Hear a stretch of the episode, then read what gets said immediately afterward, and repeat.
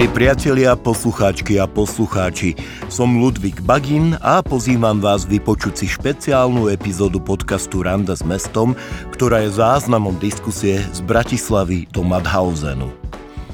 Presne pred sedemdesiatimi ôsmimi rokmi, presne tridsiateho prvého marca tisícdeväťstoštyridsaťpäť, bol z Bratislavy vypravený posledný transport politických väzňov zo Slovenska.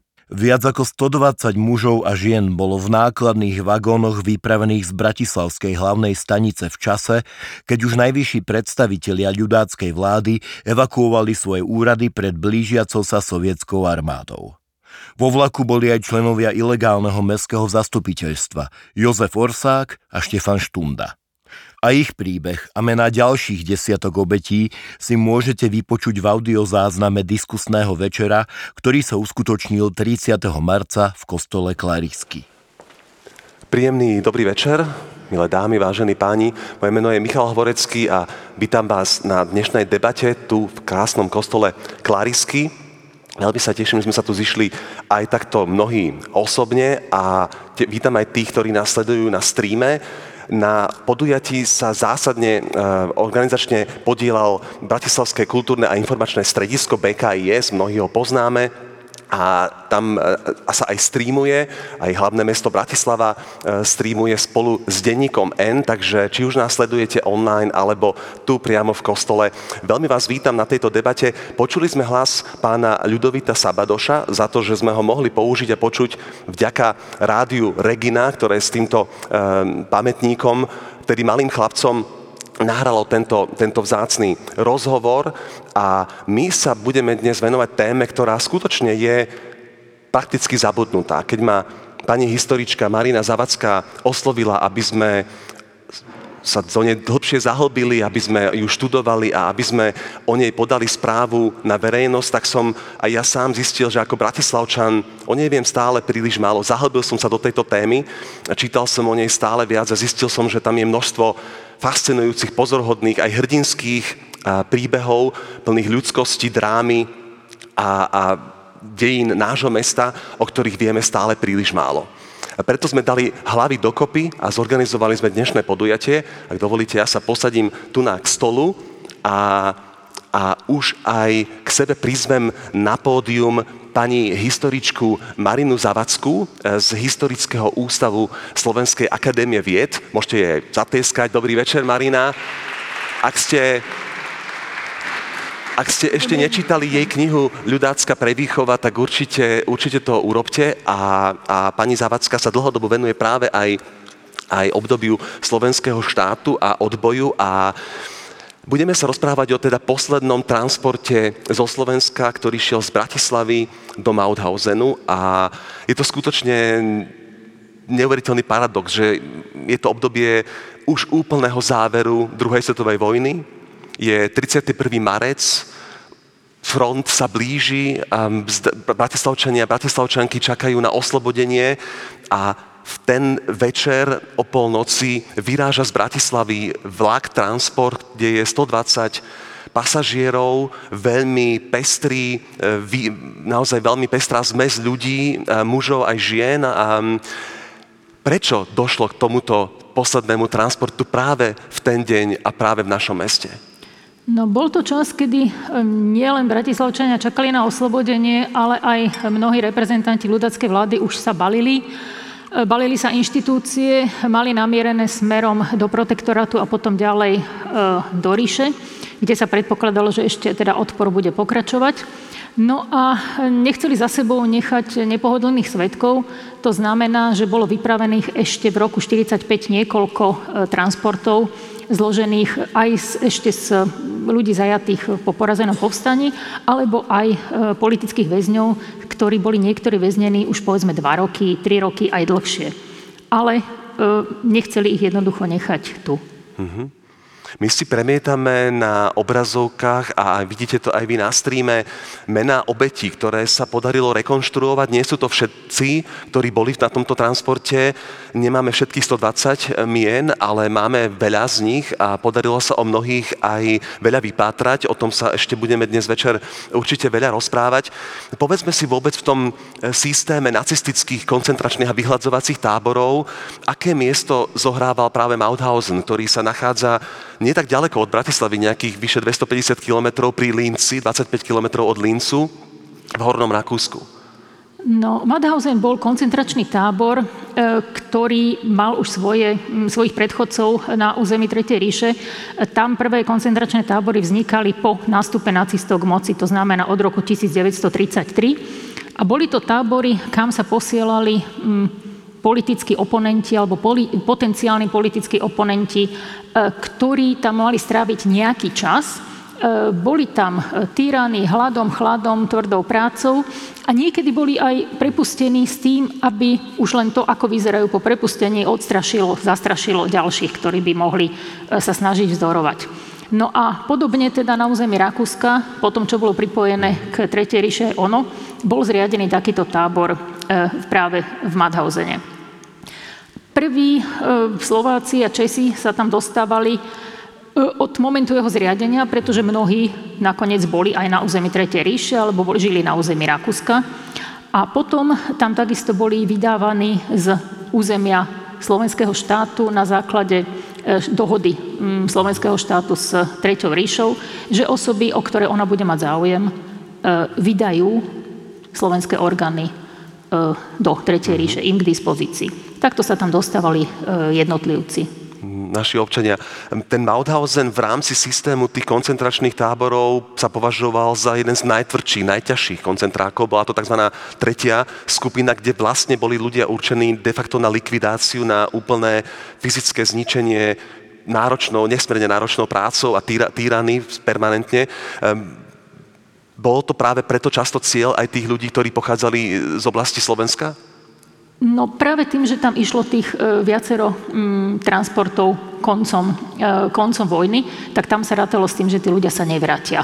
Jednoducho boli to osoby, ktorých návrat bol nežiaduci. E, zároveň boli ľudia, ktorí sa tam dostali z iných koncentračných táborov. To znamená, že napríklad zo Slovenska boli odvezení niekam inam do ríše a potom odtiaľ do Mauthausenu. Niektorí prešli dokonca aj Osvienčimom, tými, tými vedľajšími tábormi, kde boli nie ako v tom vyhľadzovacom, ale proste v tých ešte pôvodných koncentračnom, toho koncentračného charakteru, väzenského. Takže tí sa tam dostali takto. Mm-hmm. My si chceme dnes naozaj podrobnejšie povedať o ľuďoch, ktorí boli v tom transporte a, a zahynuli, teda väčšin, veľká väčšina z nich. A na to sme si prizvali aj ďalšieho hostia. Ja teraz pozvem k nám na pódium pána Mateja Medveckého. Dobrý večer, poďte. Môžete mu takisto zatlieskať. Pán, pán Medvecký je... je historik, ktorý sa dlhodobo venuje skúmaniu práve tajných služieb a bezpečnostných aparátov totalitných režimov, či už nacistického, fašistického, alebo teda neskôr stalinského. Pôsobí vo Vojenskom historickom ústave tu v Bratislave, tak sa teším veľmi, že ste sa k nám pridali.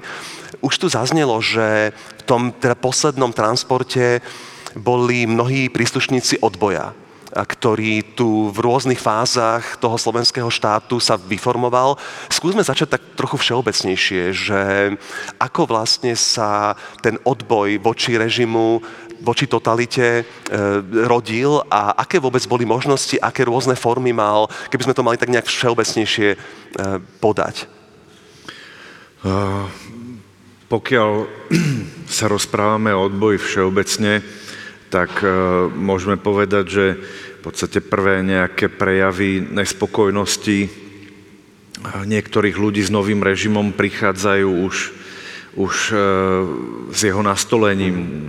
Známe sú už v rokoch tridsaťdeväť štyridsať prechody, e, alebo to, že, že slovenskí občania boli mnohí zaangažovaní do pomoci útekom českých vojakov a dôstojníkov, ktorí odchádzali z e, nedávno vzniknutého protektorátu e, do odboja na západ, do Juhoslávie s cieľom pripojiť sa k československej armáde a bojovať e, za oslobodenie svojej vlasti so zbraňou v ruke. E, na Slovensku pôsobilo mnoho mnoho odbojových skupín. Najznámejšie spomeňme skupinu Flóra, ktorá mala vybudované veľmi dobré kontakty aj po ministerstvách, pomáhalo aj mnoho vplyvných ľudí a mnohé ďalšie.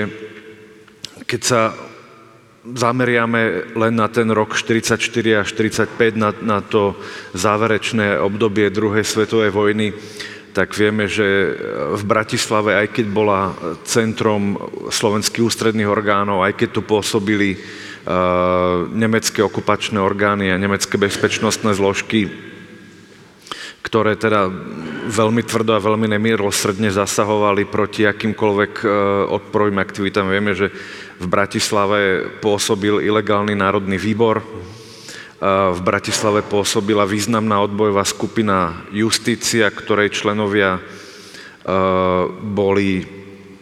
Aj, teda, ktorej viacerí členovia skončili aj práve v tomto druhom transporte.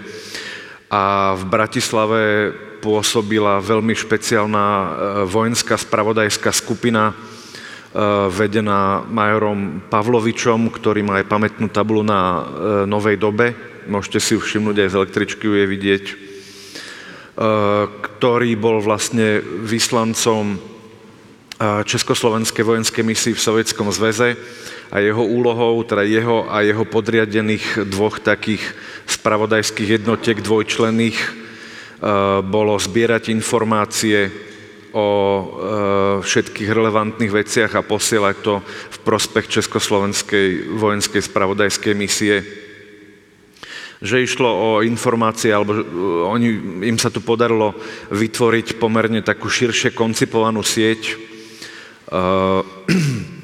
a snažili sa nejakým spôsobom získavať informácie, ktoré mohli mať samozrejme nejaký politický význam, ale aj vojenský význam. A v rámci spolupracovníkov tejto spravodajskej skupiny je napríklad aj spomínaný kapitán Jan Olárek, ktorý bohužiaľ skončil v tomto transporte, ktorý zastával v tom čase pomerne významnú funkciu náčelníka štábu e, domobrany uh-huh.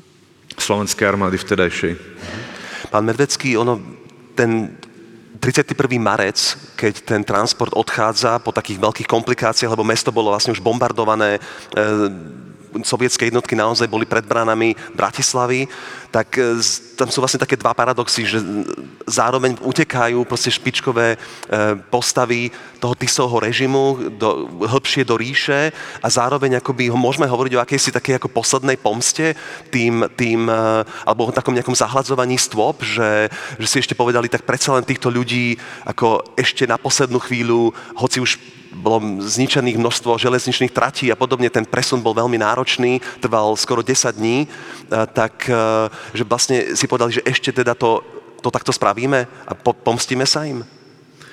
No, z môjho pohľadu úplne jednoznačne povedal by som, že je obidve, obidva motívy, ktoré ste, ktoré ste spomínali. Bez pochyby dôvod vraždiť odporcov ríše spočíval primárne v tom, že, že to bola akási odveta za to, že, že pomáhali druhej strane, že bojovali za druhú stranu, hej, snažili sa pomôcť, alebo teda priblížiť v rámci svojich možností koniec vojny tak, aby dopadla v neprospech nacistického Nemecka.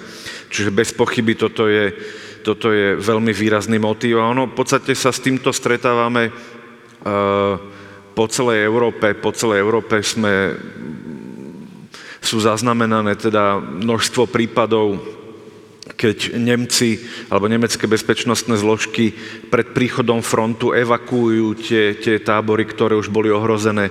Ženú tých ľudí, v podstate častokrát pešo, vysilených e, ďalej pred postupujúcimi armádami spojencov, tých, čo nevládzu, tých proste zastrelia alebo nejak zlikvidujú po ceste a tých, čo vládzu, tých ženú proste ďalej a ďalej za osudom, ktorý nikto z tých, z tých zaistencov nevedel, aký bude.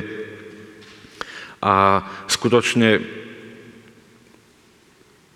Ťažko na to povedať niečo iné. Jednoznačne už aj, aj samotní tí, tí príslušníci es es, tie eskorty vedeli, že, že vojna je stratená v zásade. A napriek tomu mali v sebe dosť fanatizmu, dosť takého fatalistického odhodlania, ktoré ich proste aj tak nejakým spôsobom viedlo k tomu, že zohrali tú smutnú úlohu, ktorú zohrá, alebo zohrávali tú smutnú úlohu, ktorú zohrávali aj v, vyslovene v tých posledných dňoch. Mhm. Pani Zavadzká, vy celý život skúmate osudy ľudí, ktorí nejakým spôsobom boli postihnutí tým, tým, tým režimom, aj tým fašistickým slovenským štátom. Um, povedzme si trocha o tom, ako vlastne režim na svoju propagandu aj zneužíval, manipuloval informáciami o tých koncentračných táboroch a, a strašil nimi ľudí pred tým, aby sa nezapájali do odbojovej činnosti. A, a ako vôbec táto téma vlastne fungovala v tom verejnom diskurze? No prvé verejné výhražky tým, že by mohli politickí oponenti ísť do koncentračného tábora na Slovensku, sa objavili už na jeseň roku devätnásť tridsaťosem. Možno, že potom sa dostaneme aj k obrázku zo Slováka, ktorý, kde naozaj je práve v nadpise jedna z takýchto výhrážok.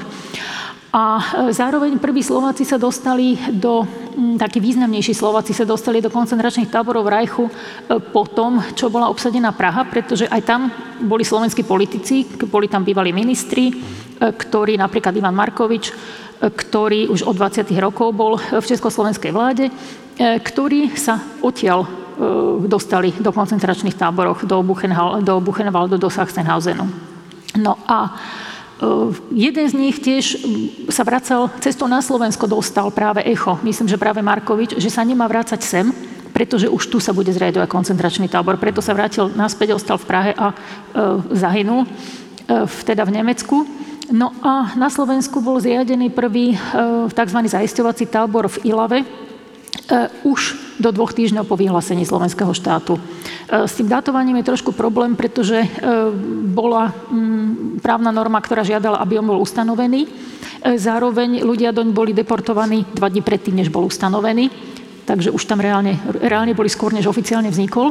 A zároveň niekoľko z tých ľudí na prvom zozname má napísané, že boli prevzatí od Hlinkovej gardy, čo znamená, že už niekoľko dní predtým boli ilegálne väznení v priestoroch ovládaných Hlinkovou gardou. V Bratislave napríklad to bolo v, vo vodných kasárniach a ešte predtým v pivnici bývalej redakcie Slovaka na Radlinského ulici. Tam ich hodili na uhlie, nechali ich tam dva tri dní vymrznúť a potom išli do Ilavy. Uh-huh. A vôbec ten režim, akoby, keď sa na to pozriete dnes, tak tie metódy v podstate veľmi často prebrali od tých nemeckých vyslancov, ktorí sem prichádzali, nie, že v podstate metódy gestapa si osvojovali aj slovenské bezpečnostné orgány. Ako vtedy vôbec fungovala táto spolupráca a vôbec toto akoby vydávanie väzňov do cudzích krajín, v podstate je to niečo veľmi neštandardné, alebo malo by byť, ale tam je vidno vlastne to vazalstvo tých, tých, dvoch, tých dvoch režimov a tých, tých, toho štátu. No, ako tam práve bola vidieť, alebo bol, bol to jeden z ukazovateľov tej suverenity, ktorá teda nebola suverenitou. Navyše tam nešlo len o to, že vydávali ľudí, ale chodili sa aj gardisti školiť do, do koncentračných táborov do Nemecka. Čiže napríklad v lete v roku devätnásť tridsaťdeväť boli práve bola delegácia Hlinkovej gardy Dachau, aby sa išli pozrieť, že ako sa to správne e, robí. No a práve koncom vojny, keď e, mali ísť tieto transporty, tak vtedy tá väznica Justičného paláca prechádza do správy nacistických orgánov. Mnohí mm, pracovníci toho justičného aparátu sa snažia e, udržať tých, tých väzňov na Slovensku, protestujú, snažia sa protestovať aj u slovenskej vlády. No a práve e, pani Zajacová, ktorá robila mm, jeden z týchto výskumov koncom šesťdesiatych rokov e, o bývalých väzňoch a o tom, ako fungoval e, teda Mauthausen a slovenskí väzni v ňom, tak zachytila tam citát, keď prokurátor sa snažil, Karol Vagač sa snažil interpelovať u vtedajšieho ministra spravodlivosti Štefana Tisa, aby sa zasadilo to, že teda nevydajú Nemcom týchto väzňov a, a argumentoval suverenitou. No tak mu minister povedal, že vyserte sa na suverenitu a robte to, čo vám povie gestapo. Možno, keď by som mohol len pár slov ešte k tomu povedať.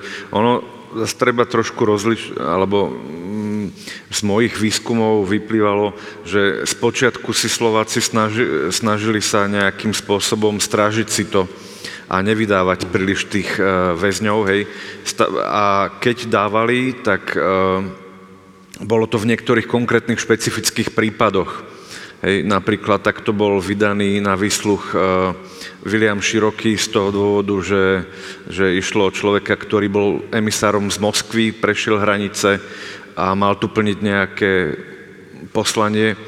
Takto boli vydaní aj iní, uh, iné také známejšie niektoré mená, napríklad dvaja sovietskí rezidenti, ktorí tu vybudovali uh, medzi rokmi štyridsať alebo po roku štyridsať uh, spravodajskú sieť, ktorá bola odhalená v roku devätnásťstoštyridsaťdva, tak títo boli vydaní e, slovenskými úradmi, Slovenskou ústredňou štátno, štátne, štátnej bezpečnosti, boli vydaní na výsluch do Nemecka a potom boli vrátení, hej, a sedeli u nás, lebo u nás boli tie trestné činy, ktoré, ktorých, e, za ktoré boli odsúdení. E, toto sa ale samozrejme úplne zásadne zmenilo po vypuknutí povstania a príchode nemeckých síl, keď oni si už nerobili vôbec nejaké starosti s takýmito diplomatickými okolkami a dokonca sa stalo, že počas jednej z razí zatkli aj syna spomínaného predsedu vlády vtedajšieho Štefana Tisu a mal aj istý problém vyreklamovať svojho vlastného syna z nemeckého zaistenia. Nakoniec sa mu to samozrejme podarilo,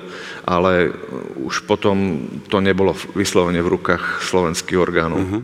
Už tu zaznelo meno Vagač, to bol tiež jeden z ľudí, ktorí boli v tomto transporte a takisto zahynuli. Je to predok dnešného starostu starého mesta tu v Bratislave.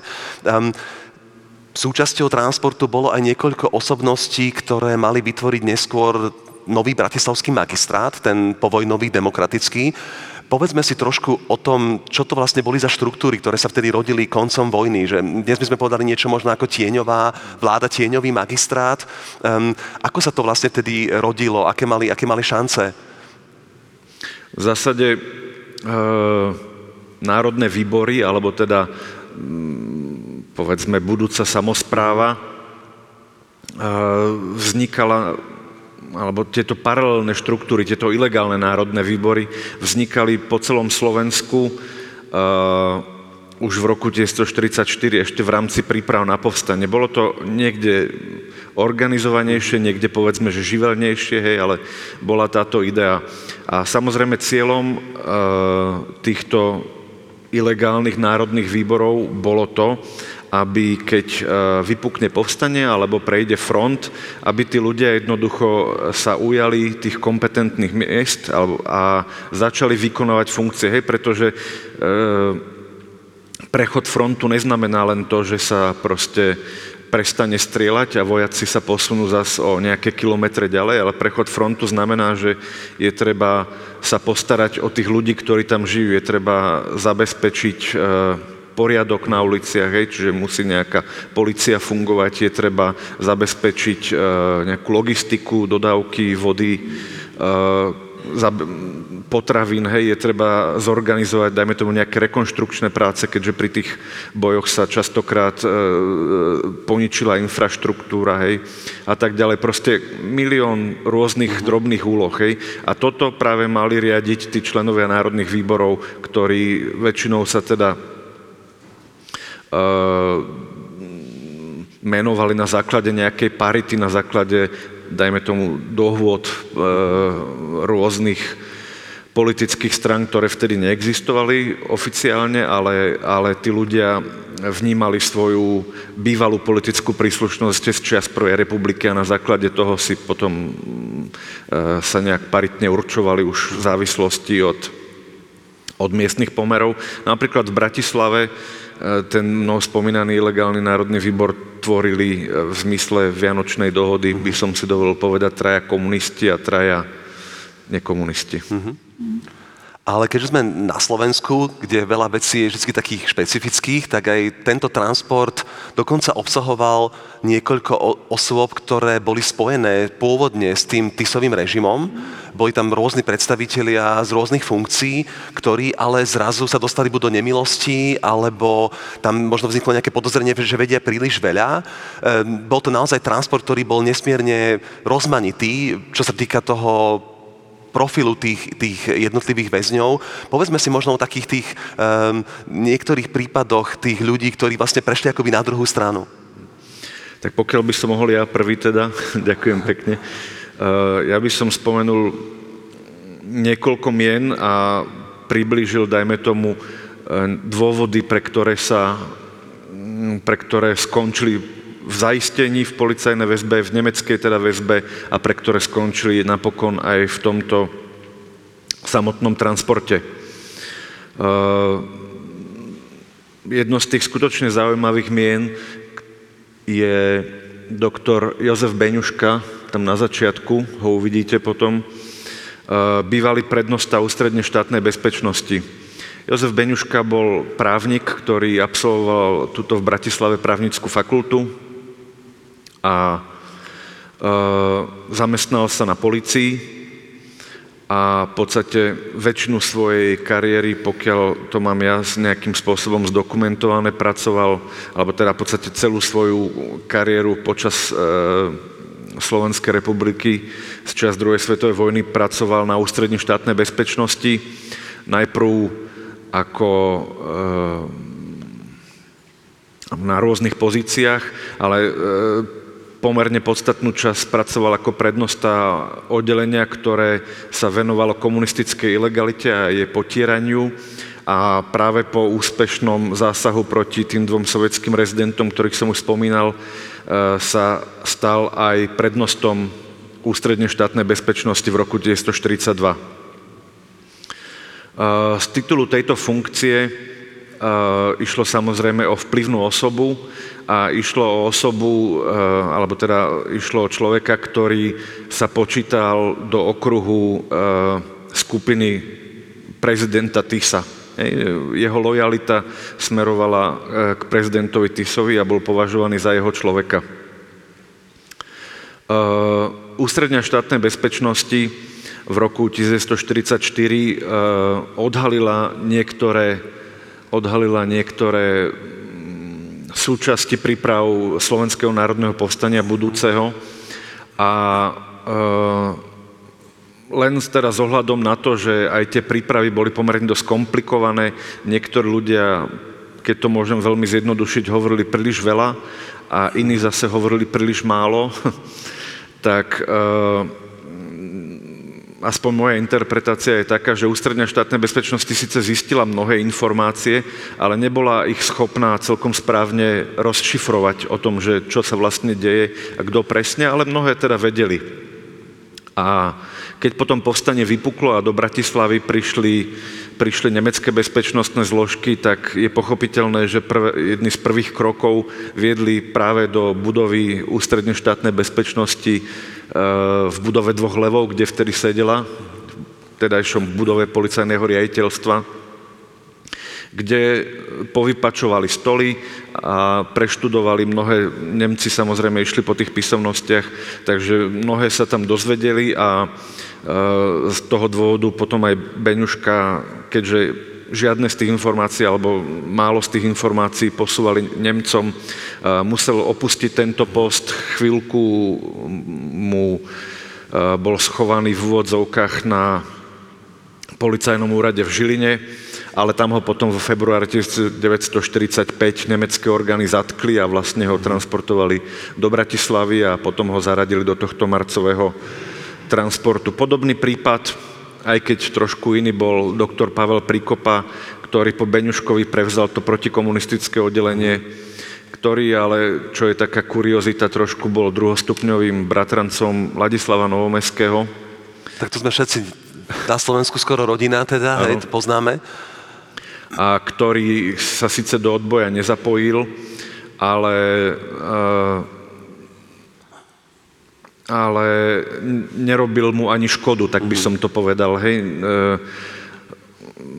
Už sám aj pochopil, že akým smerom sa vojna vyvíja neskôr a určite teda nerobil škodu a opäť skončil Príkopa zaistený aj v dôsledku toho, že aj teda v konkrétne v jeho stole sa našla istá zápisnica, z ktorej teda nemecké orgány usúdili, že si nekonal svoju povinnosť spojenca a neinformoval nemeckého policajného ataše v Bratislave Golca. O niečo odlišný je prípad ďalšieho ďalšieho príslušníka ústrednej štátnej bezpečnosti, ktorý rovnako ako Beňuška v Mauthausen zahynul. A to je z doktora Františka Jurča, ktorý tiež pracoval na ú es bé vo vysokej funkcii. Ako policajný komisár bol v podstate prednostom spravodajského oddelenia, ktoré malo na starosti boj proti špionáži, boj proti československému odboju a tak ďalej, ktorý ale bol vyslovene takým krtkom v tejto našej terminológii, keď v podstate už od roku devätnásťstoštyridsať bol zapojený priamo do odbojových aktivít, bol členom spomínanej odbojovej skupiny Flóra a v rámci svojich možností, ktoré boli pomerne značné, pomáhal jednak aj pri tých prevodoch českých dôstojníkov, ešte, ktoré som spomínal v roku devätnásťstoštyridsať, ale pomáhal aj perzekvovaným osobám e, tým, že proste polícia niekedy zavrela oči, alebo pomáhal vybaviť doklady, keď chýbali a boli potrebné. A mnohými drobnými službami bol platným členom odboja. Poďme si ešte povedať možno konkrétne, kým sa dostaneme k ďalším osudom obetí tohto transportu, ako vlastne vtedy takýto transport prebiehal. Je to obdobie naozaj už toho chaotického konca vojny, nemecký front sa vlastne zrútil, Červená armáda sa blíži, americká prichádza, spojenci sa blížia z dvoch strán, obkľučujú ríšu čoraz viac, železničné trate sú na väčšine územia zbombardované, napriek tomu vyráža tridsiateho prvého marca o polnoci z bratislavskej hlavnej stanice krátko po bombardovaní transport, kde je stodvadsať väzňov, mužov i žien a potom veľmi, veľmi dlho putuje do Mauthausenu. No, treba povedať, že od začiatku roku devätnásťstoštyridsaťpäť išlo o piaty takýto veľký transport, pričom prvý, a ten je verejnosti známejší, to je ten, ktorého pomník poznáte zrejme zo Slavičieho údolia. Ten vyrazil vo februári a bol to transport, ktorý išiel v nákladných autách. V nákladných autách išiel cez Petržalku smerom na Viedeň a tam si ho skupina amerických lietadiel splietla teda s nemeckým vojenským transportom a vybombardovala ho. Časť väzňov na mieste zomrela, časť zomrela na následky zranení, ale zvyšok sa dostal až do Mauthausenu a z nich mnohí sa dožili oslobodenia. Toto boli ľudia, ktorí mohli o tom, čo prežili, rozprávať a zároveň niektorí z nich videli potom aj ten transport z toho marca, keď prišiel a poznali tých ľudí, lebo ich tu zažili ako spoluväzňov, pretože s nimi trávili mesiace v tom justičnom paláci. V tento istý deň vtedy vyrazil aj vlakový transport, ten bol, myslím, nitriansky, ktorý išiel teda vlakovou cestou a prišiel skôr tým, že tá cesta bola hladká, že ich takto tam nerozbilo. Podobne štrnásteho marca išiel vyše stočlenný transport z Trenčína. Tam tých mužov práve preto, že bolo štrnásteho marca, tak im chceli ukázať, tak ich ešte nechali všetkých prepochodovať celým mestom, aby teda sa mesto mohlo na týchto ako porazených politických nepriateľov pozrieť a potom e, takisto išli do Mauthausenu. Čiže boli dva bratislavské, dva trenčianske a nitriansky transport. Ten bratislavský bol naložený e, tridsiateho prvého V, no, v, po obede, ale čakal na vypravenie. E, potom teda bol vypravený, zašiel do tunela, vracal sa naspäť. E, potom zase išiel smerom na Viedeň, kde ale už bola poškodená trať, tak ho poslali smerom na Břeclav a toto práve pán Sabadoš, ktorého sme počuli na začiatku, dostopoval práve aj na základe železničných dokumentov, staničných kníh a tak ďalej, kade išiel a vyzerá to, že teda cez Znojmo, Jihlavu na České Budějovice a odtiaľ potom dolu na juh, zasa časť trate bola už zničená, čiže zasa časť niekoľko dní išli pešo. Preto, keď hovoríme o datovaní toho transportu, je taký obrovský rozdiel medzi tým, kedy on vyrazil na cestu a kedy sa do Mauthausenu dostáva. Tí väzni sú vraždení v čase, kedy Bratislava už je niekoľko dní oslobodená. Ako keby boli naozaj, sa ich podarilo udržať tých, tých pár dní, tak sa zrejme dožijú. Podobne ako niektorí, kde sa tiež uvažovalo, či nemal byť ešte jeden. Ako boli, boli aj také správy, ktorý už sa teda e, nekonal, alebo ho nestihli, pretože už ten front bol príliš blízko a koleje už boli príliš poškodené. Koncentračný tábor Mauthausen v tom období bol extrémne preplnený. Pokiaľ viem, to bolo vlastne rekordné číslo, aké tam vôbec bolo s počtom väzňov. To znamenalo pre nich pravdepodobne, aj to bol jeden z tých dôvodov, prečo boli okamžite postavení na smrť. My pravdepodobne nevieme úplne jasne, akou metódou boli zavraždení. Pani, v knihe pani Viery Zajacovej sa spomína aj svedectvo jedného väzňa, ktorý hovorí, že boli možno otrávení, ale vy, pokiaľ viem, zastávate skôr presvedčenie, že boli splinovaní. No, vyzerá, vyzerá to, že boli splinovaní, pretože takto boli likvidované aj tie e, transporty, ktoré prišli tesne pred nimi a tesne po nich. E, te, ten ich príchod tým, že to trvalo tak dlho, tak vlastne koreloval aj s posledným príchodom posledného brňanského transportu, kde tiež brňanské gestapo poslalo politických väzňov na smrť. A e, my...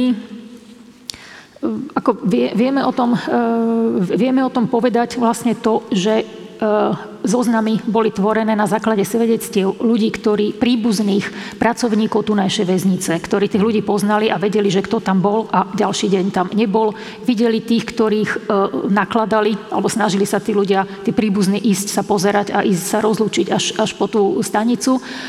Zároveň ten transport nešiel sám, ako on mal so sebou strážcov. To znamená, že tí strážcovia mnohí z miestnych, časť z nich boli miestni slovenskí Nemci, tak tí sa dožili konca vojny a tí potom, pokiaľ stali pred súdom, tak vypovedali. Čiže tí takisto poznali niektorých väzňov, pretože tam ako ich strážili. A zároveň tu bola skupina, malá skupina väzňov, ktorých vyňali z toho transportu v Breclavi. A to boli príbuzní generála Viesta a ešte niekoľkí ľudia a zrejme ich chceli vyslýchať zvlášť. A títo ľudia teda sa nevrátili do toho transportu, ale dočkali sa oslobodenia v inej väznici, v inom tábore, ale jednoducho boli inde, tam, kde sa neprebehlo tako, ako táto masová vražda. No a je možné, že ešte sa niekde naozaj nájde aj ten zoznam. Je možné, že zoznam bol odovzdaný, existujú aj takéto svedectvá, ako vtedy, keď ich mali odovzdávať, ale zasa bol koniec vojny a ak boli nejaké dokumenty, tak boli na vrchu niekde tej kopy, ktorú v momente, keď bolo jasné, že vojna je prehraná, tábor sa likviduje, tak zrejme boli tieto, tieto dokumenty ničené. Čiže aj keď sme sa ich snažili hľadať napríklad cez archív Červeného kríža, tak tam takisto tieto mená nie sú.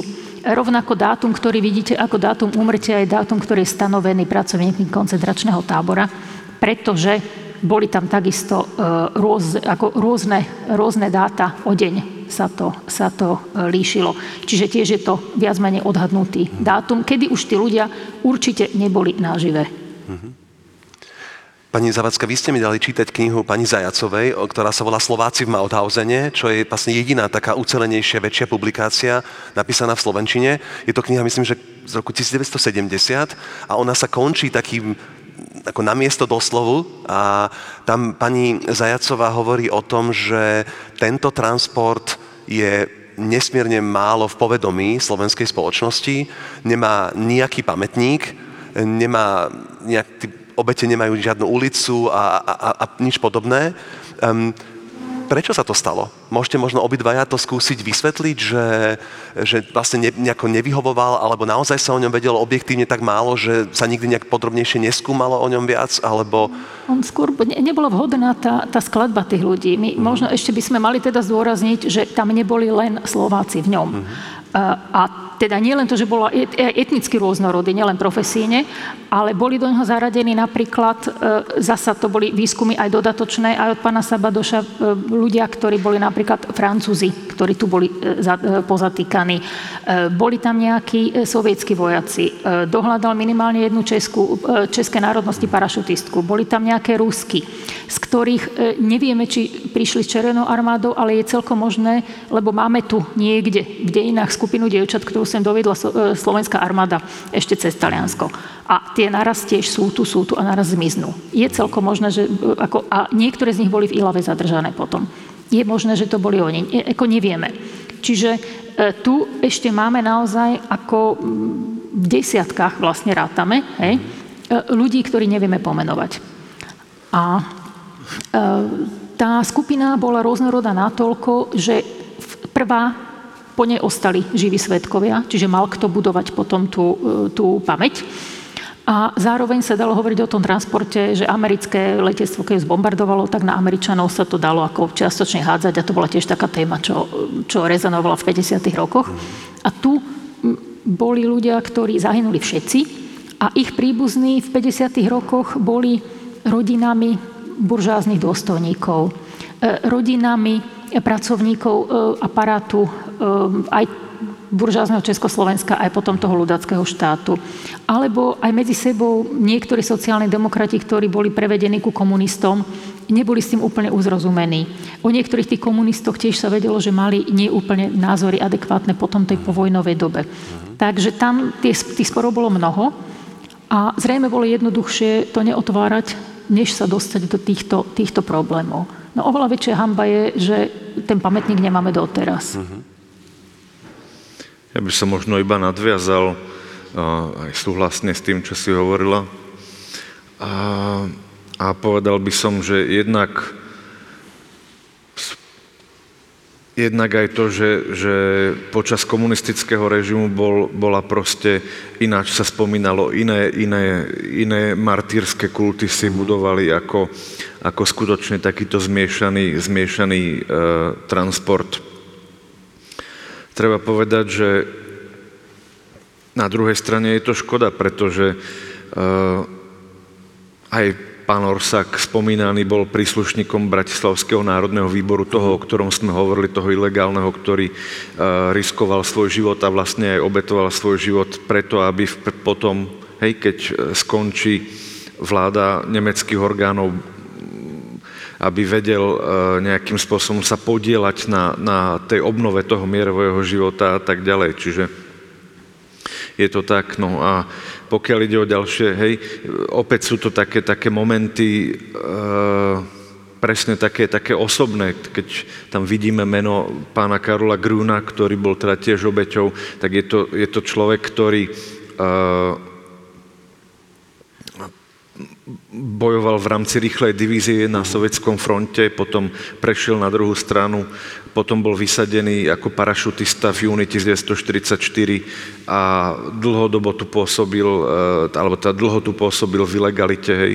Bol tu počas povstania a potom išiel skutočne ako, ako podôstojník, neskôr bol povýšený už v Bratislave na, na dôstojníka, na podporučíka. E, išiel riskovať svoj život, aby tu v podstate vtedy ešte dosť hlboko za nepriateľskými líniami sa podielal na veľmi delikátnych spravodajských operáciách na, na rátaní, pretože Bratislava bola aj významné, významné také logistické centrum, kade, kade sa proste mohli presúvať, hej, kade viedli tie železničné trate, kade sa mohla presúvať bojová technika a tak ďalej. Čiže, čiže uh, dal v sásku svoj život a preto, aby, aby proste pomohol poraziť to nacistické Nemecko.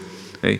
Ale pracoval pre Československú vojenskú misiu, ktorá bola e, minimálne v päťdesiatych rokoch veľmi, veľmi hlboko zaznávaná, bola braná, že to proste neboli tí naši správni, hej. Mm-hmm. Že komunisti si vyberali tých svojich ako hrdinov a okolo nich budovali martýrske kulty a okolo týchto ľudí e, skutočne nie, ba dokonca ich dávali veľmi do úzadia. Mm-hmm. Takže evidentne je tam ešte čo naprávať a na čo, na čo spomínať intenzívnejšie.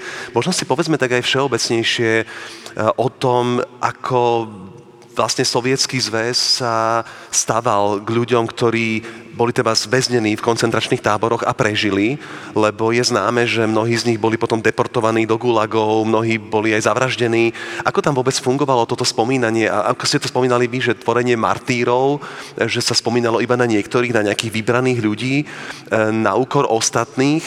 A ako sa to vlastne vyvinulo? Pretože viem, jedno z takých najsilnejších svedectiev fotografických máme od španielského väzňa Mauthausenu, ktorý tam naozaj za nasadzovania vlastného života sa mu podarilo vyviesť negatívy fotografií z Mauthausenu a potom mu ich nikto nechcel po vojne ani zverejniť, lebo akože diskriminuje tak trochu, alebo, alebo uh, že nie ten obraz, ktorý vytvára on, uh, zapadá do toho, ako sa Sovietský zväz chcel štilizovať ako veľký osloboditeľ.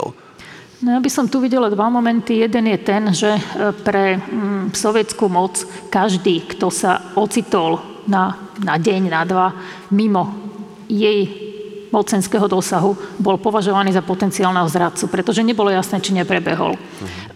Toto sa týkalo nielen väzňov v koncentračných táboroch, to sa týkalo aj obyvateľstva na okupovanom území. Bol to jeden z dôvodov, prečo tie rodiny sovietských vojakov padlých tak veľmi sa snažili zistiť, za akých okolností a kde ich rodiny príslušníci padli a kde sú pochovaní. Pretože oni, aj keď padli ako členovia armády, ale padli tzv. Bez vesti, teda nevedelo sa kde a ako, tak potenciálne mohli aj prebehnúť, pretože nebol doklad, že naozaj sú mŕtvi. Takéto rodiny potom strácali nárok na mnohé také tie podpory, ktoré mali rodiny padlých. Podobné to bolo s ľuďmi, ktorí boli na okupovanom území, tí museli vždy aj do pracovných dotazníkov vždy písať nielen to, či majú rodinu v zahraničí, ale aj to, či istý čas strávili na okupovanom území. Toto bola jedna z takých koloniek, ktorá vás diskvalifikovala z mnohých zamestnaní alebo z toho, že môžete cestovať do zahraničia. Jednoducho robila z vás podozrivého. No a potom je druhá vec a síce, že ten koncentračný tábor, ono to nie je nič pekné na filmovanie. Vy, keď chcete mať idealizovaný obraz hrdinu, tak máte toho vojaka z filmu, ktorý je v tej nažehlenej uniforme a bielý a teraz tam tak ako padá, hej, ale pritom ešte stále je nažehlený.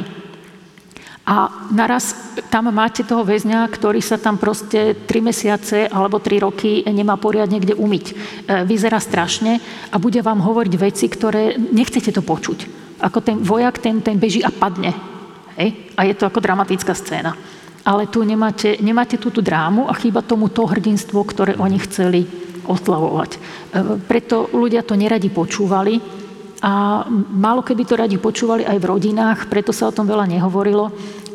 Tu na, my máme napríklad minimálne sto rodín ľudí, ktorí tam zahynuli.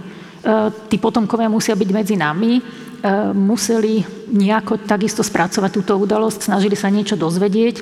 Z tých iných transportov možno majú aj nejakú korešpondenciu, možno nevedia, čo vlastne majú doma. Bolo by to veľmi, veľmi zaujímavé v tomto. No možno ešte k tým atypickým ľuďom, na ktorých sa horšie spomínalo, tak okrem toho pána Orsága bol napríklad Štefan Štunda, jeden z tých, ktorý mal byť v tom národnom výbore, ktorý bol medzivojnový poslanec za agrárnu stranu a on bol profesiou reformovaný kňaz. Potom už nebol v kňažskej službe, pracoval pre ministerstvo školstva za Demokratickej republiky, ale takisto to nebol, nebolo nič, čo by chceli oslavovať potom, lebo aj tá reformovaná cirkev bola tak ako dosť viazaná na maďarskú menšinu. Aj pre maďarskú menšinu zase on nebol ten pravý, lebo on bol ten taký ako re, budoval republiku, hej, a, a demokraciu, čiže ne, nebol ako pro-hortijovský.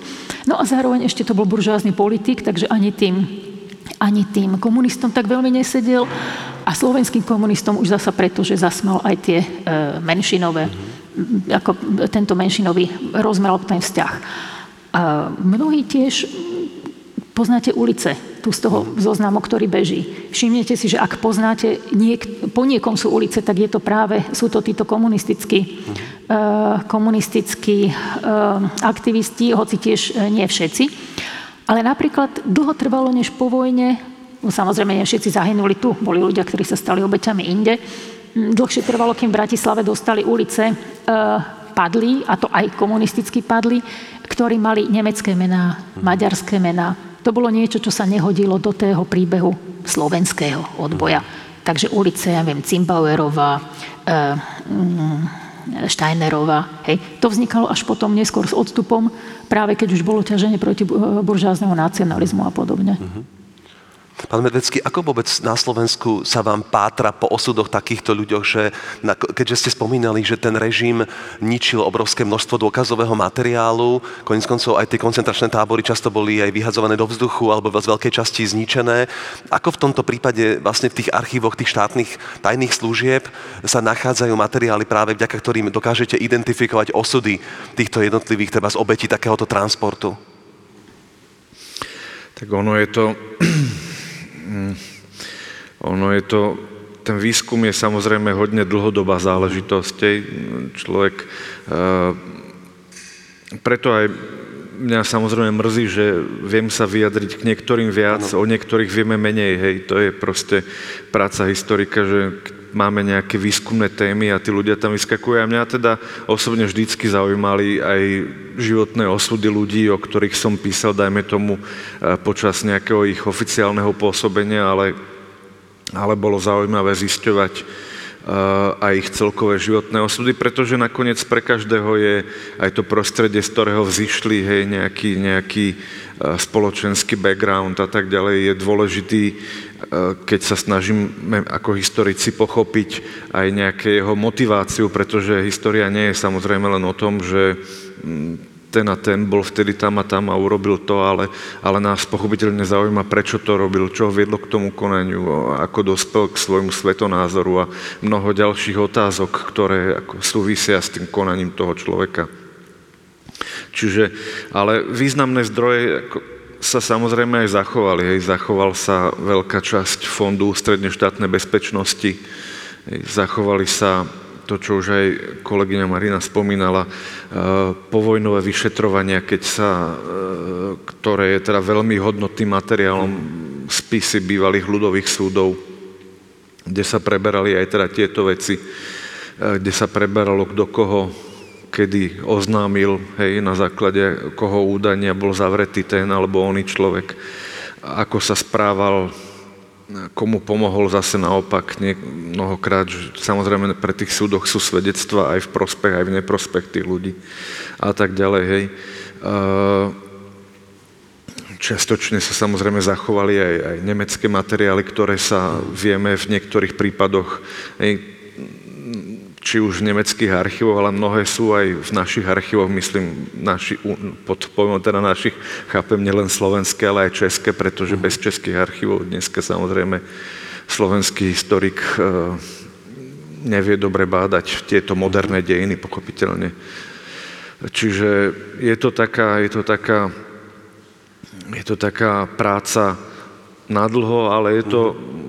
Môžem teda povedať aj práca odmenujúca, je to práca zaujímavá a je to práca, ktorá si myslím, že má aj značný spoločenský význam. Uh-huh.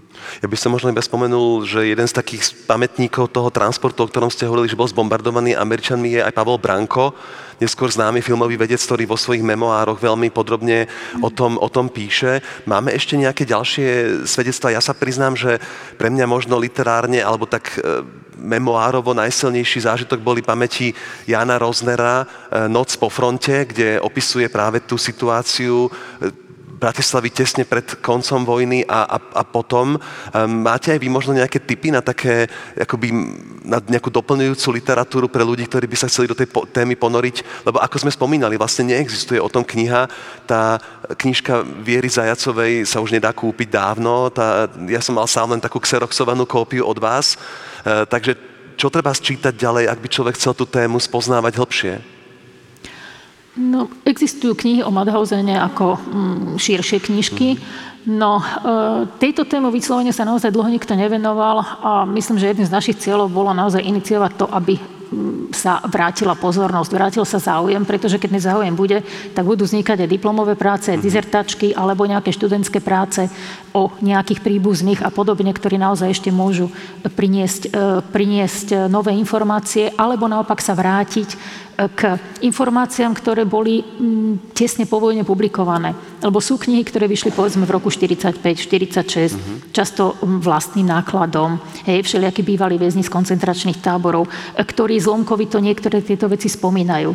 Ale potom boli likvidované, alebo proste stiahnuté pre nedostatok záujmu, ale, ale hlavne preto, že tí autori nebol, nevyhovovali. Takže my mnohé z tých kníh teraz objavujeme spätne práve v tej produkcii tesne, tesne povojnovej. No je stále možné, že niekto má aj pamäti, ktoré vydané e, vôbec neboli. A potom rôzne komunity na nich spomínali. Uh, neviem, môžeme sa dostať napríklad pri tých posledných asi troch, troch obrázkoch. Uh, jedna, jeden je práve z knižky uh, Zajacovej, kde je uh, pani Sadloňová, jedna z mála uh, teda žien, ktoré boli uh, identifikované v tomto transporte, uh, ktorá mala hostinec na Myjave a uh, poskytovala útočisko práve ľuďom, ktorí sa snažili utiecť z protektorátu.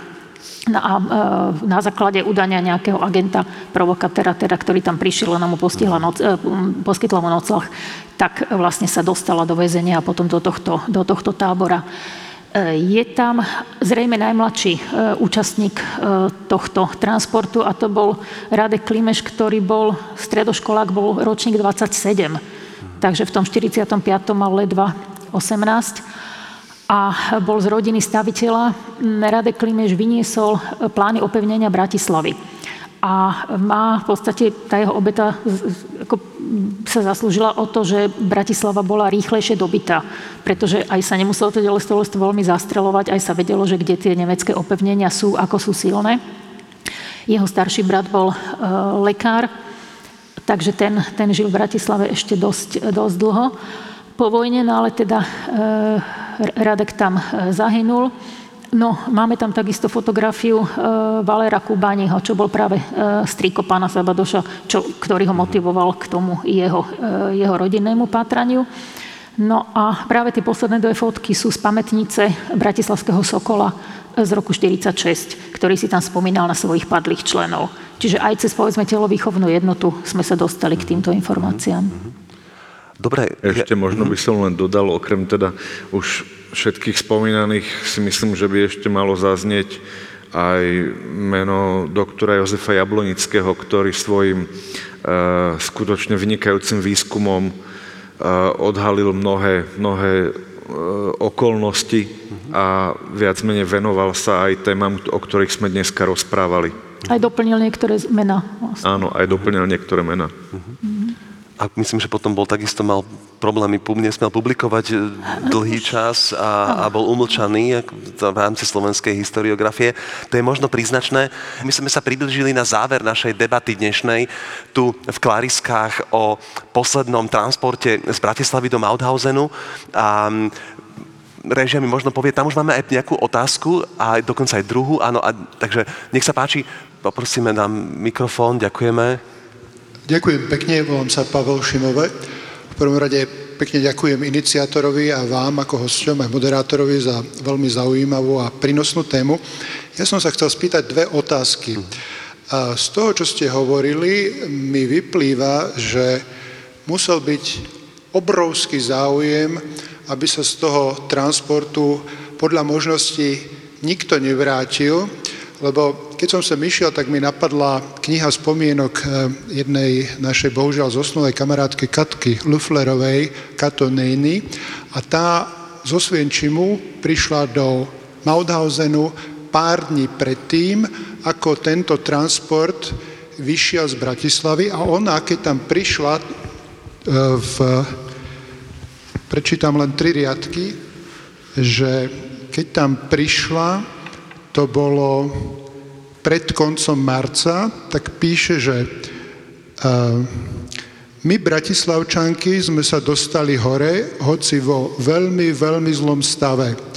V pevnosti boli aj sprchy, my sme ešte nevedeli, že plynové komory už nikde nefungujú. V Mauthausene sme videli aj dozorcov, dozorcov oblečených v žltých uniformách ako Wehrmacht. Báli sme sa ich, lebo sme nevedeli, kto to je.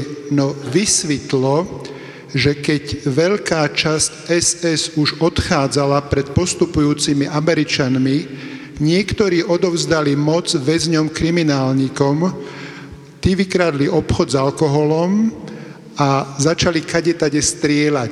To znamená, to je subjektívna spomienka na Mauthausen, tesne predtým, ako tento tábor vyštartoval, že ten tábor už bol v dosť veľkom rozvrate a napriek tomu z tých ľudí sa nikto nevrátil. To znamená, bol tam obrovský záujem a bolo by zaujímavé zistiť, že prečo, ako ďalej potom pátrať, prečo vlastne museli všetci zahynúť. To je jedna otázka. A druhá je, že či ste hľadali aj v nemeckom spolkovom archíve v Berlíne, lebo keď človek vidí tie krásne regály, kde nájde listy slovenských biskupov Tisovi o tom, čo sa deje, čo sa dozvedeli po celom Slovensku od utečencov z koncentračných táborov, a je to obrovský archív, tak sa mi zdá možno pravdepodobné, že aj k tomuto by tam niečo bolo a dá sa tam ľahko vyžiadať si aj zo Slovenska veci, ktoré potrebujete písomne. Čiže či ste pozreli aj tam, v tomto spolkovom archíve, to je jedna vec.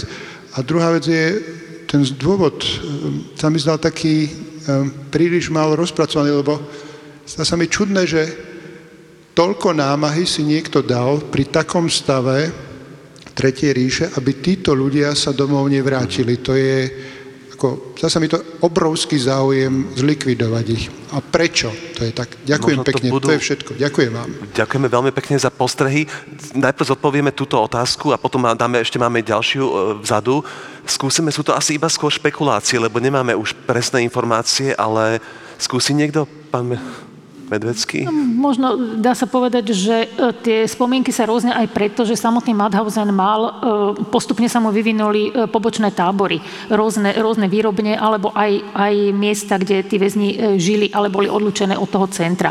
Čiže keď prišiel nejaký transport, pokiaľ tých ľudí prijali a začali ich niekam rozdeľovať, tak oni už mali potom osudy veľmi rôzne medzi sebou. Záležalo, koho stretli, záležalo, či boli v nejakých štruktúrach, či si medzi sebou pomáhali, či tam bola, povedzme, keď prišli nejakí stránici, tak či tam mali bunku, do ktorej sa prihlasili a tak ďalej. Či, či im niekto vedel, či tam mali starých známych, ktorí mali, povedzme, le, už boli lepšie informovaní, vedeli im pomôcť. Takže povedzme toto.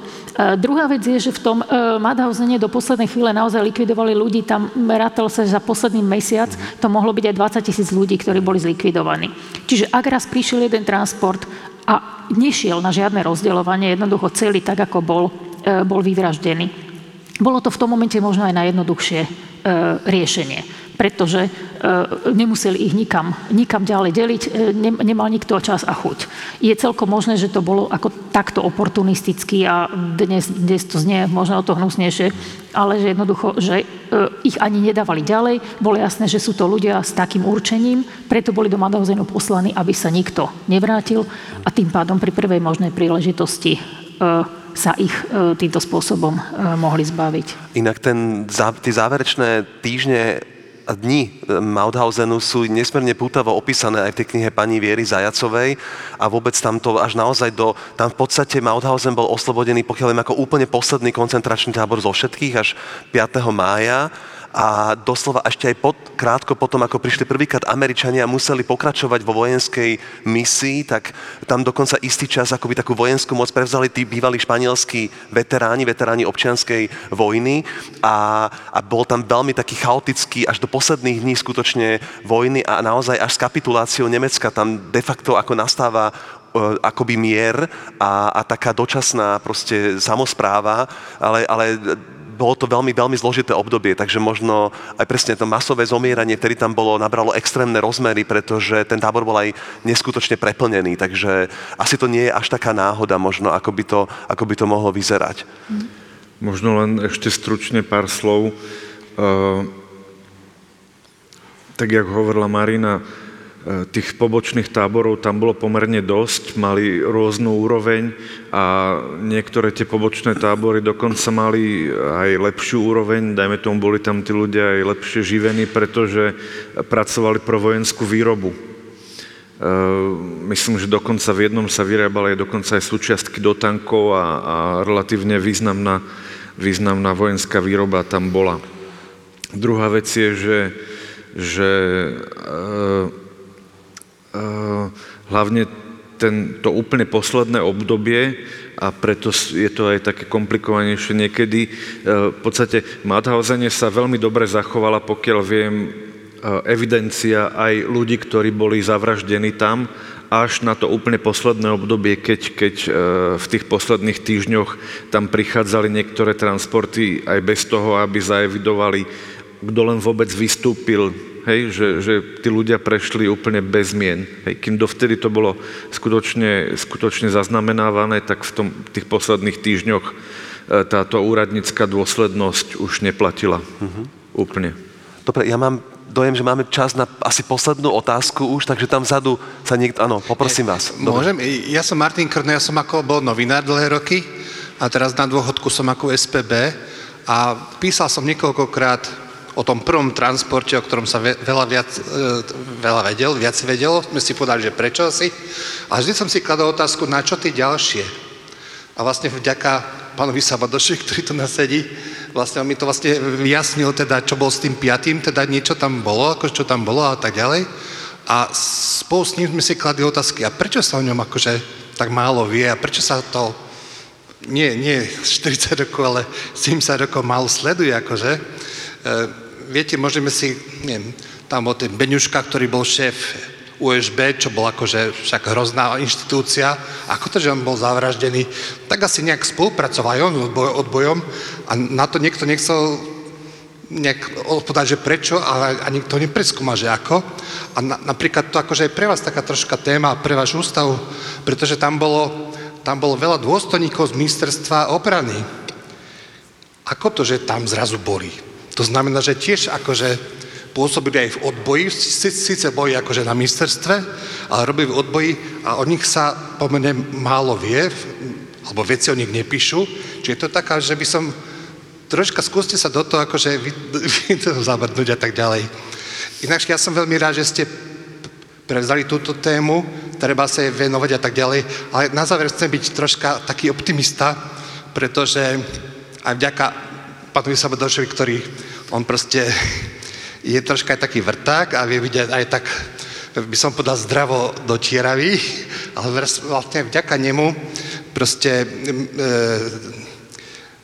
magistrát akože v Bratislavi, Marianom a tak ďalej, vlastne urobilo to, že, že keď, a keď nebude samot, samotný pomník alebo pamätník tomu, tomu poslednému tomuto, ale predsa len bude pri tom pomníku, čo je v Slavičom údolí, tých, čo zahynuli v Mauthausenom Melku, že bude tam teda inštalovaná tabula, kde sa bude hovoriť o tomto druhom bratislavskom transporte, už je aj hotová, všetko už je hotové, pripravené a nemožno, že o dva, o tri týždne akože bude slávnostne proste odhalená, takže vás potom, keď sa dozviem presne, keď to bude, tak vás tam aj pozývam a je to taká určitá satisfakcia aj tým chudákom stodvadsiatim ľuďom, čo tam padli.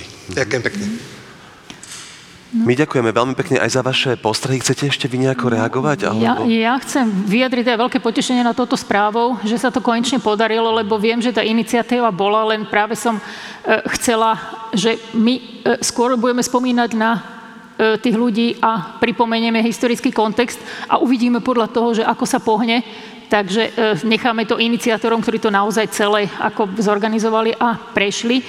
Uh, tiež som chcela upozorniť jeden postreh, ktorý by možno aj vás, pán Krno, zaujímal a tu, tu tiež zase hovorím aj o, aj o zásluhách, aj o spomínanej uh, vrtáckosti pána Sabadoša a to je to, že spomína uh, tie interné spory komunistické, kde napríklad bolo podozrenie, že niekto z tých uh, komunistov sa zlomil a udal ostatných a ten, keďže prežil, tak tiež, povedzme, aj vnútri strana nemusela mať komplet záujem na tom, že teda pripomíname tých ostatných. Áno, tých, tých šesť tlačiarov z kníh tlačiarne Andreja, ktorí vynašali, teda aj vynašali písmena a podielali sa na tom, že sa mohli tvoriť ilegálne letáky. Letáky v, Slo- v Bratislave komunistické vychádzali od počiatku v slovenčine a v nemčine, čo zasa narušovalo ten, ten obraz toho, toho národného odboja. Takisto je tam zaujímavé aj, že niektoré pamätníky, o ktorých my si myslíme, že boli ničené po deväťdesiatom roku, ako keby tou, tou zmenou um, situácie a takým tým um, zmenou vzťahu k odboju. Tak napríklad pamätník na Vlčkovej, kde bola tam učaren P O H G, ja som sa dopytovala teda uh, potomkov uh, autora a vysvetlo, že on bol zničený už v osemdesiatych rokoch a práve preto, že to robil pán Jankovič, ktorý už mal problémy aj v Banskej Bystrici, že mu bol odstránený pamätník a tak ďalej. A na rozdiel od iných jeho diel, ktoré boli niekam premiestnené, po tomto sa stratila stopa, vyzerá, že bol naozaj zničený. A existuje dokument v pamäťáku, kde sa píše, že to bolo na želanie obyvateľov, alebo že tam je ako toto... No, nemusíme veriť, že to tak je, ale tento dôvod bol použitý. Čiže máme aj takéto miesta, kde možno to nemusí byť na dome, ale mal by byť aspoň Štolperstein. Máme tu miesto, kde sídlila justícia. Akože tu, v tomto meste, kde, kde zakopnete, tam môžete robiť e, a spomínať.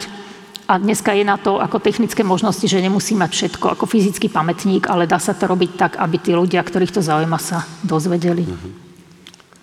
Ďakujem veľmi pekne pani Marine Závodskej, Matejovi Medveckému, samozrejme Jakubovi Čižmarovičovi a takisto veľmi pekne ďakujem bé ká í es, že nás prijalo s touto témou a že sme mohli tu v Klariskách zorganizovať dnes debatu o poslednom transporte z Bratislavy do Mauthausenu. Veľké poďakovanie aj všetkým ľuďom, ktorí sa starali o techniku a o stream, za to, že ste nás mohli pozerať aj na denníku N alebo bé ká í es, takže veľké poďakovanie aj vám, ktorí ste prišli osobne, lebo je tu tak trošku sviežo, ale tak začína sa jar, tak máme dobrú správu, o tri týždne bude aj pamätná tabuľa tohto transportu, takže myslím, že môžeme skončiť s miernym jarným optimizmom. Ďakujeme a dovidenia. Spomenkové podujatie pripravilo Bratislavské kultúrne informačné stredisko bé ká í es. Diskutovali Marína Závodská z Historického ústavu es á ú a Matej Medvecký z Vojenského historického ústavu. Moderoval Michal Hvorecký.